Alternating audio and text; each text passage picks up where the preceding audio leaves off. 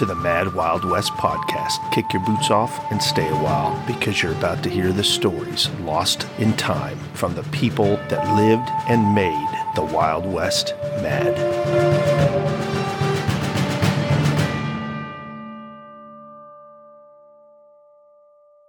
Oh, do we have a story for you today?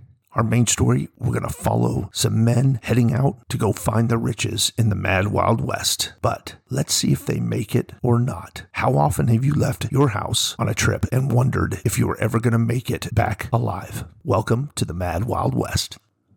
I know what you're asking yourself. Who are the sponsors of this wonderful podcast?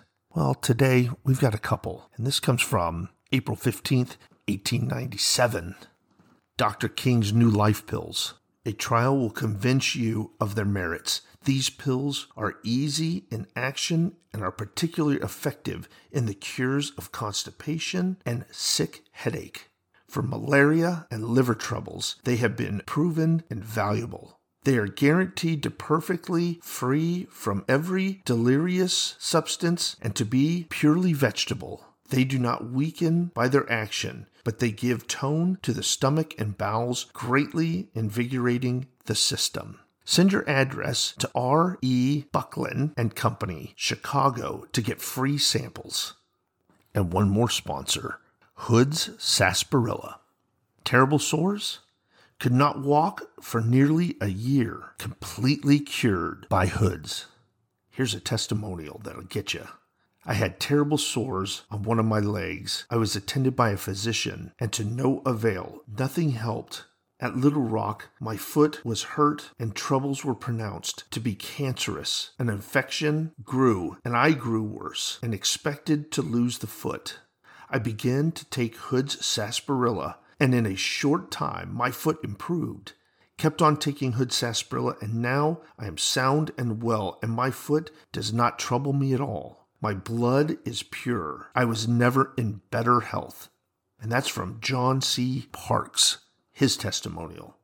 Remember, Hood's Sarsaparilla. It's the best in the fact there's one only true blood purifier, Hood's Sarsaparilla.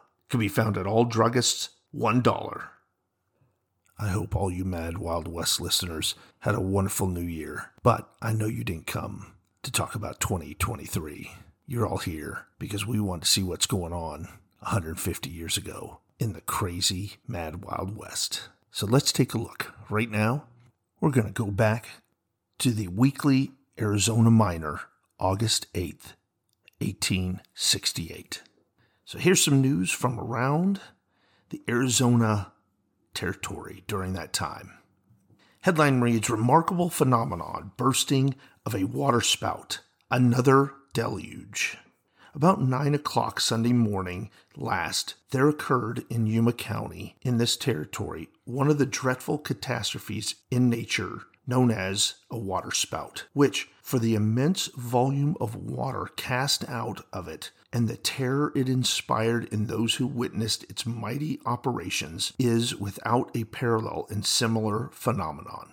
Mister James Grant, mail contractor on the La Paz and Prescott route, arrived here with mail Wednesday last and related to us the following particulars. He had left La Paz Saturday morning and proceeded about fourteen miles when he beheld a tremendous black cloud moving towards him from the direction of Granite Wash.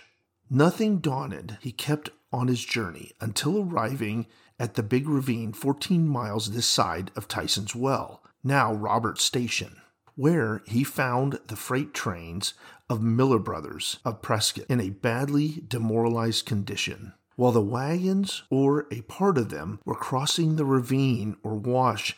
A flood of water came very near destroying the whole train. It rushed upon them, upsetting in its mad career one wagon, breaking two wheels, and drowning four mules, three of which belonged to Miller and Brothers, and one other that barely escaped. Had not the teamsters cut the traces and allowed the mules to get out of the flood, every animal belonging to both trains would have been drowned.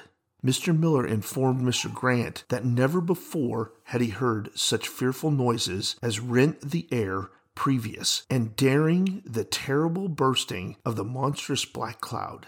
Mister Grant soon after struck out, and on arriving in Henniger's Valley, he was confronted with the waters which had receded to a place with which they spread out over the immense valley. His only show to make time and headway was to wade into the water, which he did, and finally succeeded in getting himself, the mail, and horse across the valley, a distance of five miles. It was a dreadful visitation of nature, and we hope another such occurrence will never again take place in Arizona. Here's an interesting story. Oni's tramps are over. That's the headline.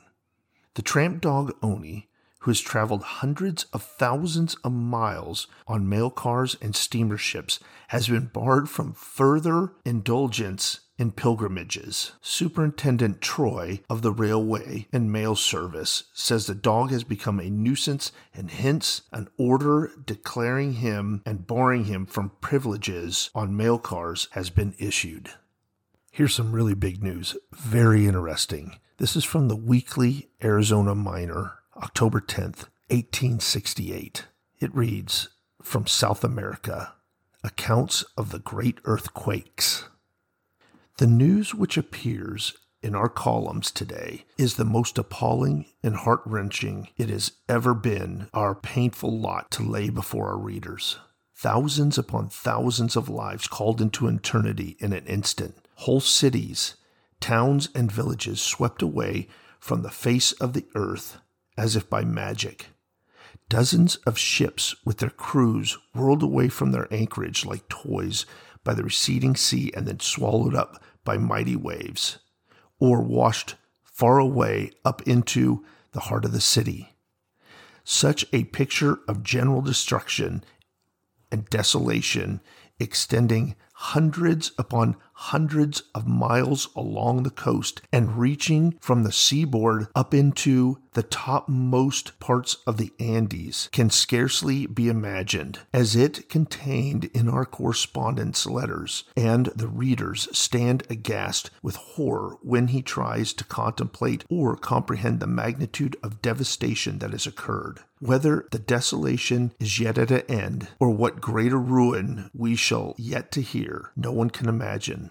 For there are many points in the interior farther south unheard from, whilst noting whatever has reached us from the Colombian frontier. So it goes on and talks about this massive earthquake and also looks like a tsunami. But here I want to read this, destructions of ships. And this is an account from a gentleman there that witnessed it. He says, I stood breathless, looking at the awful sight, thanking God life had been preserved to me and my loved ones, but each second was a lifetime. Looking seaward, I saw the ships still hurrying on to their doom, and in a few minutes all was complete. Every vessel was either ashore or bottom upwards.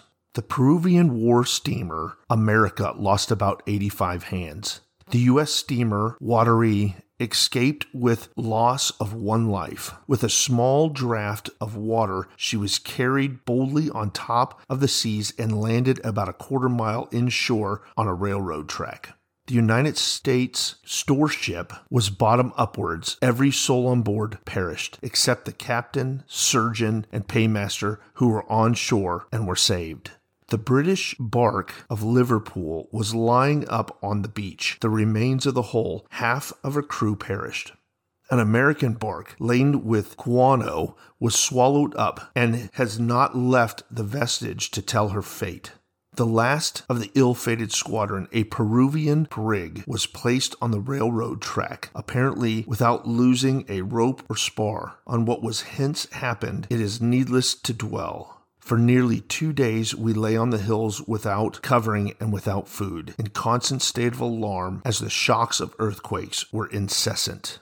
Imagine that massive earthquake off the western shores of Colombia and South America that destroyed hundreds of towns and cities. Today's main story talks about the dangerous travels in the Mad Wild West. We're picking up here at the edge of the eastern border of Arizona and the western border of New Mexico. This story is going to demonstrate how truly tough it was to travel back in the eighteen hundreds. So straddle up. Here we go. In eighteen seventy-four, Twelve of us started on horseback from Fort Defiance in the western part of New Mexico, near the eastern line of Arizona, to go to the junction of Green and Grand Rivers in Utah, to a place known as the Old Mormon Fort, of which I will speak more fully after we have reached it. Our intention was to travel across the country of the Pueblos and Navajos, since by that route it was some six hundred miles nearer than it would be to go around. We had an Indian trail nearly all the way. I carried a compass with me all the time, and I had been with a surveying corps establishing government boundaries for three years. I had also a good knowledge of the mountains and felt confident I could pilot a company of men through the territory without the least danger of getting lost, if not molested or interfered with by Indians, who are as thick in that country as grasshoppers in Kansas. It being so much nearer across, no one belonging to the party would hear of any other route being taken, and all insisted that I should be the leader of the party. We expected to be able to make the trip across in twenty days. We procured riding and pack animals, and laid in a twenty days supply of provisions. We took no more than this, since we had no doubt but that we could procure provisions in Utah as cheap as in New Mexico and cheaper than in Arizona. We did not want to be encumbered with so many pack animals and so much stuff. We had bedding and everything necessary for camping out comfortably. We carried also good rifles, revolvers, and plenty of ammunition to use on our way if the occasion should require it. The first day we traveled through sand and some alkali. The next day, traveling was a little better. We got on higher ground and we could move along without being wearied to death with alkaline sand. When we came to the Sierra del Carrizo, we traveled through portions of the range of great natural beauty and grandeur. The mighty mountain crags lifted their jagged crests to dizzy heights toward the deep blue of the distant heaven. In many places, their summits were lost to view in the midst of masses of fleecy clouds that cling around their snow-clad slopes, while midday up the sides of some of these mighty mountain peaks were stunted pines of a green and vibrant hue peeping from out the midst of the eternal snows around them. A little lower on the slopes is an occasional tract of pines or firs, often acres in extent, with the trees all dead, some standing, others leaning ready to topple over with the slightest push, and a great portion lying in confusion, just as they had been prostrated by the fires from Indian encampments where the winds had thrown them. The valleys lying between the hills were covered with particular grass, such as seen in nowhere else in the territory, in a dead and dried-up state.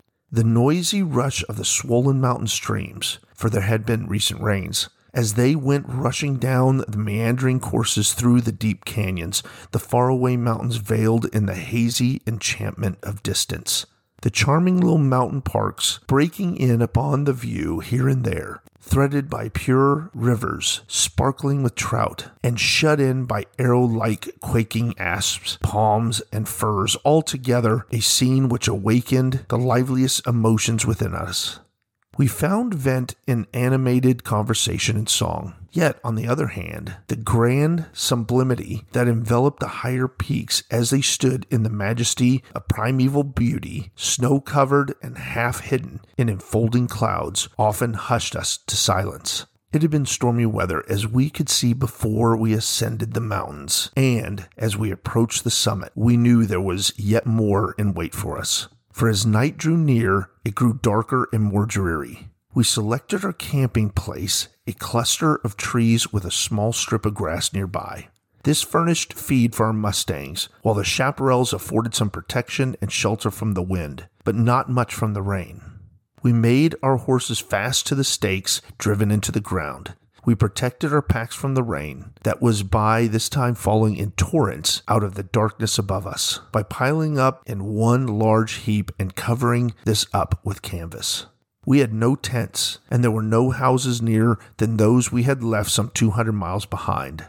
No cooking could be done, for we could not build a fire. Everything was wet, green, and soaked through. After several unsuccessful attempts had been made by different ones to light a fire, and all the paper and kindling material that we carried had been consumed to no purpose, and a good share of our matches had been wasted, we concluded to do without a fire. We made a very light supper of crackers and raw meats. We made preparations to camp for the night by cutting some of the largest chaparral and placing two on the end in the ground opposite each other, allowing the upper ends to stand up four or five feet high with a ridge pole resting on them. The two posts were placed just far enough apart to allow a double blanket to be stretched over the ridge pole, thus forming a tent and making splendid shelter for the night, where four persons could sleep very comfortably. The storm lasted all night and until ten o'clock the next day. We then built a large fire and dried our clothing and blankets, and at the same time prepared something to eat, for we had eaten but very little since the morning before, and we were all feeling hungry. After breakfast, we cleaned and dried our guns and revolvers, then saddled our animals and packed up. Proceeding on in the afternoon, we found every gorge in the mountain full of water that went roaring and pitching down its sides, washing before it everything that was loose enough to be moved. Whole trees could be seen floundering and bouncing and crashing along the precipices and around the rocks, turning sharp angles, swept on by the mighty torrent to the valley below. We pushed forward without any road or trail to guide us, the rain having completely obliterated it. We encountered streams and bodies of water continually during the afternoon, a few of which we could leap over, but most of which we were compelled to ford. About four o'clock, we struck a trail bearing in the direction we wanted to go. We followed the remainder of the evening until we came to a splendid spring of water bubbling out of the rocks. There was grass nearby, so we camped for the night. But we could find no wood. We gathered old moss and stuff as wild animals gather together for beds in the neighborhood of the ledges of the rocks. We managed to make fire to boil our coffee and fry our meat, which two articles soon disappeared. The next day we followed the mountain trail, which still led in the direction we were going. It was barely wide enough for a horse to travel on. It went winding around cliffs, often on the very brink of precipices, hundreds of feet deep. Should a horse fall, he would be dashed to pieces on the rocks beneath. No relishing the idea of such a death, the most of us led our horses along the most difficult, narrow passes. That night we camped in a large forest. From every side, all manners of strange noises could be heard. The screaming of panthers and wild cats, screeching of birds, and croaking of innumerable frogs made up a concert that was novel and lively, if not agreeable. One who has never spent a night in the mountain forest can form no just concept of the strange and unearthly noises which make the hours of darkness hideous. Oftentimes, while one is asleep, some wild animal will come up and smell around your couch and perhaps give some terrifying howl that will cause you almost instinctively to clutch your gun and bound from your bed. Looking around, you behold the glaring eyes of some wild beast fixed upon and watching you. It may be a panther, mountain lion, grizzly bear, Mexican jaguar, American tiger, wolf, or some other of the hundreds of wild beasts that inhabit those wildernesses. You may hear him sniff the air and walk away, for the chances are it will be so dark that you cannot shoot. These wild animals seldom attack a man unless goaded by hunger or wounds. The next morning when we got up, all were complaining of a sleepless night and some sore limbs and aching heads. After everything was ready for the march, we descended to the valley below, thinking to travel up the valley as we would have easier traveling and, at the same time, be out of where we could see what was going on. This last object was quite desirable, for we were now in Indian territory. The pony and moccasin tracks of the Navajo could be plainly seen on all sides. We kept our rifles constantly in front of us, ready for instant use. The day was passed, however, without seeing an Indian, though we were on constant alert, for we knew that the Indians were numerous all through this section of the country. We halted before sundown, ate supper, and smoked a while. Some of the boys were just saddling up to proceed onward. I was taking a little stroll from camp and smoking along at my leisure, when suddenly, and after all unexpectedly, I I beheld a traveler, clad in buckskin, hastily making his way toward us. He carried a Henry rifle in front of him, and a pair of huge pistols and a hunting knife in his belt. His belt was filled with cartridges. He seemed to be peering around and watching every moving object, and listening keenly to every sound, but seemingly intent nevertheless on coming to us. After he came near enough, I could see that he was a young man, thirty-four or thirty-five years of age, and upon forming his acquaintance, I found him to be a light-hearted and jovial fellow. He was, however, one of the sons of Kentucky, whose early education had been sadly neglected, for he could not read or write his name. He was gifted with a good share of caution and was firm as a grizzly, two qualities which we much needed afterwards, as you will learn. For Bennett and I remained chums for the next eighteen months. He had carried the United States mail for over a year through Arizona and was at this time off duty. After the usual salutations were passed and our visitor had sat down to a supper one of our boys had prepared for him, the general conversation in reference to business and matters generally, what are you doing and where are you going, came and went at random, as is usual on such occasions. But to cut the story short, Bennett was persuaded into the notion of going with our party into Utah territory.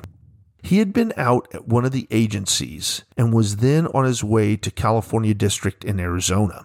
He had been out at one of the agencies and was then on his way to California District in Arizona.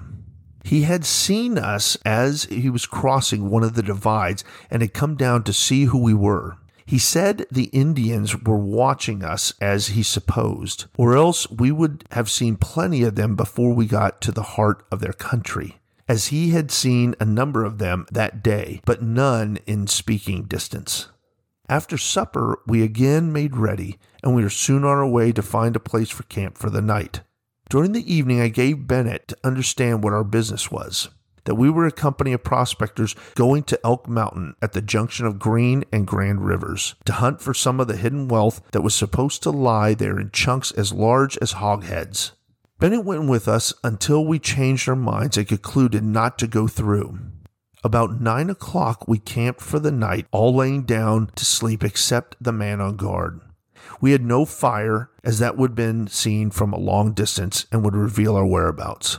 The next morning, we had brought our horses close to camp. We were just getting ready to pack and saddle when one of the men on the lookout sung out, "Injuns, Injuns!" Immediately, the camp was in the midst of a terrible excitement, and though everything was lying near at hand, yet some of the men could not see their guns. There were two in the party who could find nothing they wanted or that belonged to them. I gave these two and another orders to attend to the horses. One of them grabbed an axe and went to driving the picket pens down tight so as not to let our horses be stampeded and get away from us. Up to this time, none of us expected the sentinel had seen the Indians. I gave orders that if we had to fight, we should scatter out so as to protect the horses and at the same time for each one to look out and secure safety for himself. I then took my gun and ran upon a little hill a short distance from camp so I could get a better view and ascertain how many there were of the Indians and whether we seemed to be the object of their attention or not. Having gained the hill, I could see twenty-seven Indians not more than one quarter of a mile away coming down upon us with the horses in full run. They were painted up in the most warlike manner.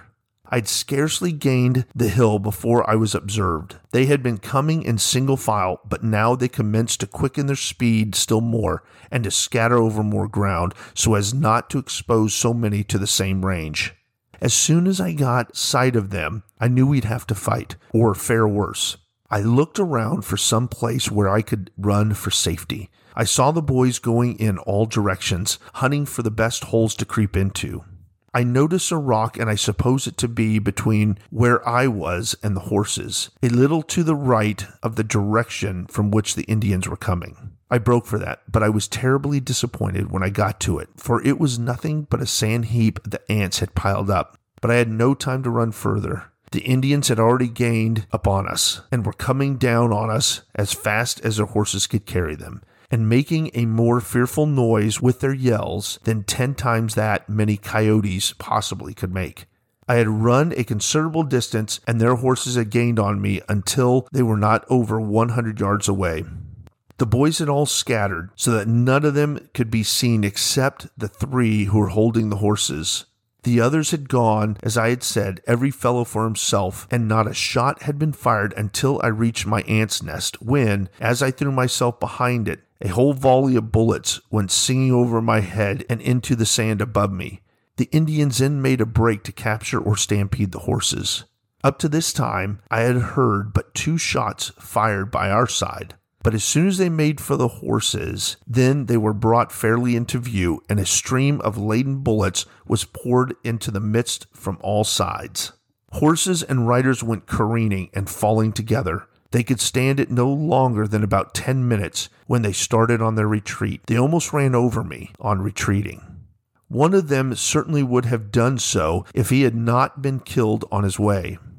They lost ten of their warriors and six horses. One of our men who was holding the horses was killed, and another shot through the ear. This, together with general frightfulness of the situation, was enough to make a man feel scared. The Indians seldom leave their dead upon the field, but we got six of these, and only four were carried off. The reason the dead bodies are carried off the field is because the Indians generally tie themselves to the saddle by a strap that comes over the thigh and holds them on tight, enabling them to lean themselves from either side of a horse and pick up an object from the ground, the horse being at the same time on a dead run. These ponies are accustomed to running together and will keep together, rider or no rider, if let alone, so that if an Indian is killed, his pony will take him to camp, there to meet a burial after the customs of their tribe. We buried our dead comrade by wrapping up in his blankets and placing him in the sand about three feet deep. We threw the bodies of the Indians into a shallow ditch and pushed some sand over them. This might be considered a little rough, but such is the custom of the country. This is far better, moreover, than the Indians do themselves, as I will show soon. The Indians retreated in the direction from which they came, none of us following them. It was not in our intention to molest them or to interfere in any way with their interests, if only permitted to travel through their country in peace. We now packed up and moved on, as we wanted to get through as soon as we could and not give them a chance to murder our whole party. This, I remember, was as lovely a day as I ever saw, but yet we were depressed and felt sad on the account of our dead comrade. His name was Charles Willett. He was from Illinois. I do not know from what part of the state. He was twenty-seven or twenty-eight years of age and a very fine young man, and he was liked by all of his comrades in the West. About noon or a little after, we came to some splendid water and grass. Here we halted and let mustangs rest and eat, and provided dinner for ourselves. After resting a while, we moved on to the mouth of the canyon, where the mountain is traversed by the San Renedado Pass. We had traveled perhaps two miles up the canyon when the Indians again set upon us. They were behind rocks, on top of the bluffs, and in fact, they were everywhere it was possible to hide. Not an Indian had we seen since morning. Not even an Indian sign marked the way. The first warning was a volley of bullets coming from the bluffs, from every rock and hole to the right, to the left, behind, in front, and above us. Every place was filled with noise and alarm of the Indian rifles, and they so well concealed that not one was yet to be seen. We saw at once that we were lost, for in such a place there could be no salvation for us if we went any further. Some of our comrades had fallen at the first volley, and some were falling now. We beat a retreat as fast as we could. When we got out of reach of their arms, we found that we had lost seven men and all of our pack animals, food, blankets, everything except such things as we had in our pockets. There were only four of our original party left. These, with Bennett making five of us, were left to beat our retreat as best we could.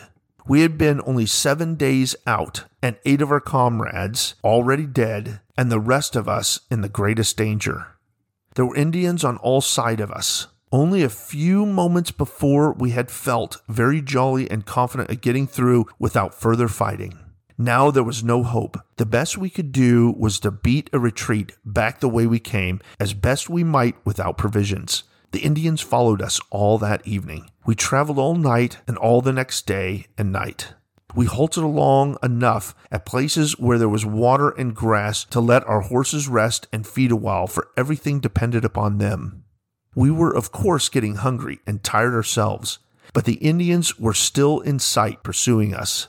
Signals could be seen in all directions. We knew that they were following us up as fast as their little jaded horses would permit. We could occasionally, from some of the high points we were passing over, see them in the distance coming toward us as fast as their ponies could be urged along. For two nights, and better than a day, we had not tasted a morsel to eat. We knew of a small stream of water a little further ahead, which we had crossed over on our way out, where we had seen some fish. We had not seen any game that day, or the day before, to kill. And the fish were our only hope of relief from several days of hunger and suffering. We struck out for the stream, and fortune favored our efforts. For once, we encountered no Indians on the road nor at the creek. We went to work with our saddle blanket for a net, and we were not long in catching more than we could eat for the nicest kind of small trout, from three to six inches in length. We wasted no time and kept moving on, not getting much sleep, however, for the night was cold and we had no covering except the small blankets used under the saddles. These were damp with sweat of the horses and full of hair. We did not dare build a fire, as the light would reveal our place of camping a long distance away and show the Indians our exact locality, and none of us were desiring another fight. We were thankful that we were alive. We formed a sad little group as we huddled around close together, telling one another how near we came to being left with our comrades in the Canyon Pass. The Indians would, no doubt, have a big powwow and war dance over the scalps of our brave fellows. Such things may be read of, perhaps without causing much, if any, emotion or feeling. But no pen can paint the picture. No tongue can tell of it. No idea can be conveyed to a person who has never been where the dreaded war whoop sends terror to the strongest heart and a shudder even to the very depths of the soul of the feelings one has had under such circumstances. Even now, I imagine, I can see again my comrades as they conversed together around the campfire or sung their merry songs while traveling over the desolate wilds of the West. Again, I see them in the fierce struggle for life or death with the Indian men, falling dead or mortally wounded, to be sacrificed to the knife of the dusky warrior. They take no prisoners. No mercy is shown the white man that is unfortunate enough to fall into their hands in the time of war.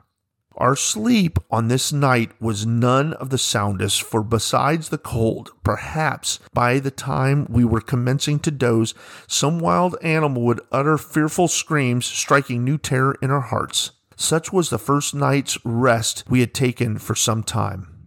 At three o'clock, we saddled our horses and started. It was well for us that we did so, for the Indians were on our trail as soon as the light enough to see to follow it. But two hours of travel had given us a good start, and when we had crossed a small valley where the last slope leading to the Rio Perico, we could see the Indians by looking through Bennett's glass on a slope between us and the slope where we had camped. We reached the Rio Perico that evening, where we found a party of prospectors who were returning to Prescott from an unprofitable expedition in search for rich mining ground. They gave us all we could eat and shared blankets with us so that we got a more comfortable night's rest than we had enjoyed for some time. Perhaps the reader would like to know the names of some of our comrades who were killed. I took down all their names and places from which they came as far as I could remember of their having told me. As everything had fallen into the hands of the Indian in the canyon, I am unable to tell where they're all from. William Fleming, aged near forty, of Philadelphia. Chris Olton of Indiana. George Goodhall of Indiana. D P Willer of either Dayton or Springfield, Ohio. George Brady of Saint Louis. William Carlton, and one more who went by the name of Arkansas, because he had formerly been a resident of Arkansas. His name I never knew. The four who escaped with me were A. Bennett of Kentucky, still alive. George Bales of Iowa, now living in Nevada, J T Taylor, now somewhere in California or Nevada, and John Middleton, now in Colorado. From Prescott, Bennett and I went to Nevada. There you have it, the dangers and crazy times of traveling across the Wild West in the eighteen hundreds. I hope you enjoyed this week's episode and the crazy stories. And until the next episode, keep your horses tied up. Thanks for listening.